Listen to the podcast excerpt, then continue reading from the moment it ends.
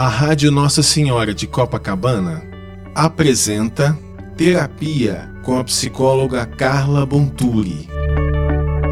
Meu nome é Carla Bonturi, eu sou psicóloga e o telefone para contato é 2227 4539. Hoje eu vou falar sobre a importância do limite na educação dos filhos. Há algumas décadas atrás, o modelo de educação era muito rígido e repressor. Bastava um olhar de reprovação do pai para que a criança obedecesse.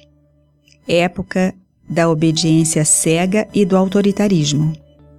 Mas os tempos mudaram.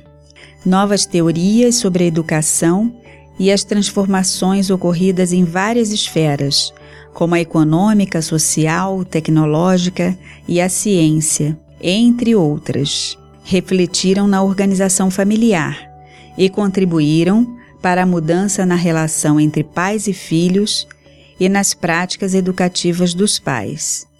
Hoje em dia, ainda que os pais tenham uma relação mais íntima e próxima com seus filhos, muitos pais encontram dificuldades para estabelecer limites esta ausência de limites implicará em sérias consequências para a criança e para as pessoas que a cercam, e em um âmbito mais amplo, futuramente para a sociedade. Por motivos diversos, muitos pais não conseguem dizer não à criança. E com esta atitude, acabam concedendo liberdade para que ela ponha em prática seus impulsos sem restrições ou limites. Aos poucos, estas vão percebendo que conseguem dominar e manipular seus pais, podendo tornar-se tiranas. São aquelas crianças que desafiam os pais, os professores e que, em casos mais extremos, amanhã poderão estar nos noticiários, porque agrediram o chefe, espancaram a mãe, bateram no pai, mataram a namorada, etc. O processo de construção dos limites começa desde cedo e são os pais ou os responsáveis pela criança que devem assumir o lugar de autoridade na difícil tarefa de educar seus filhos.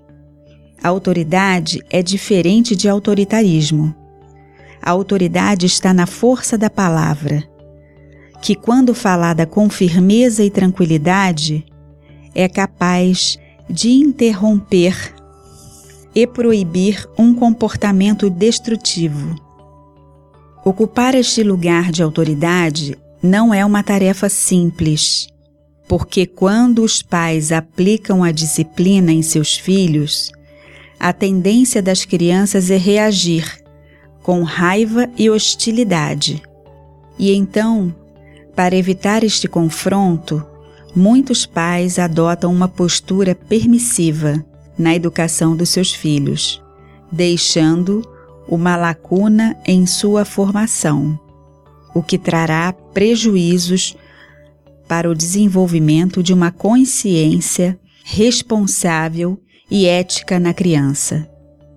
Em seus primeiros anos de vida, a criança vive sob o domínio de seus impulsos, ou seja, a satisfação imediata de suas vontades, sem limites. Aos poucos, ao vivenciar as proibições e frustrações do dia a dia, a criança vai percebendo que não pode ter tudo, nem fazer tudo o que deseja. Mas isto não é o suficiente para que ela desenvolva uma conduta ética.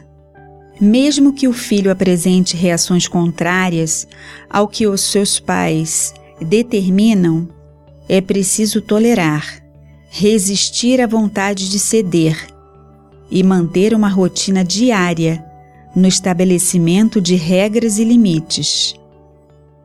A persistência em disciplinar a criança é o que possibilitará a internalização dos limites. A Rádio Nossa Senhora de Copacabana apresentou Terapia com a psicóloga Carla Bonturi.